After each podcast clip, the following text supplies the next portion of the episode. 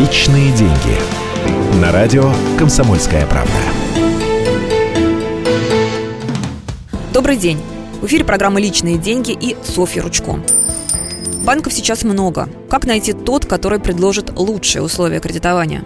Самое главное, не ленитесь сравнивать и искать лучшее. Первую информацию можно получить на специальных сайтах в интернете. Там представлены предложения разных банков.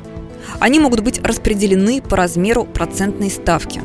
Это и станет первым ориентиром. Но не все так просто.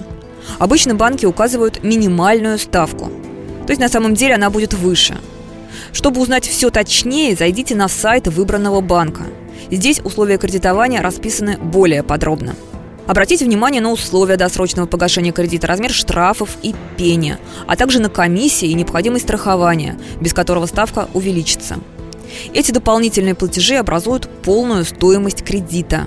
Она показывает, какой будет в итоге переплата по кредиту.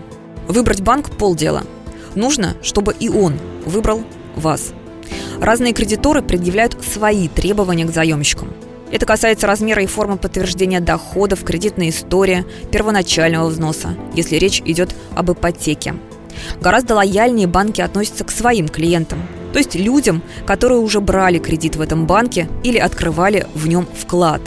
Для них ставка по кредиту может быть снижена. А вообще идеального банка не существует. Для каждого он будет свой. Не ошибайтесь. И удачных вам финансовых решений. Личные деньги.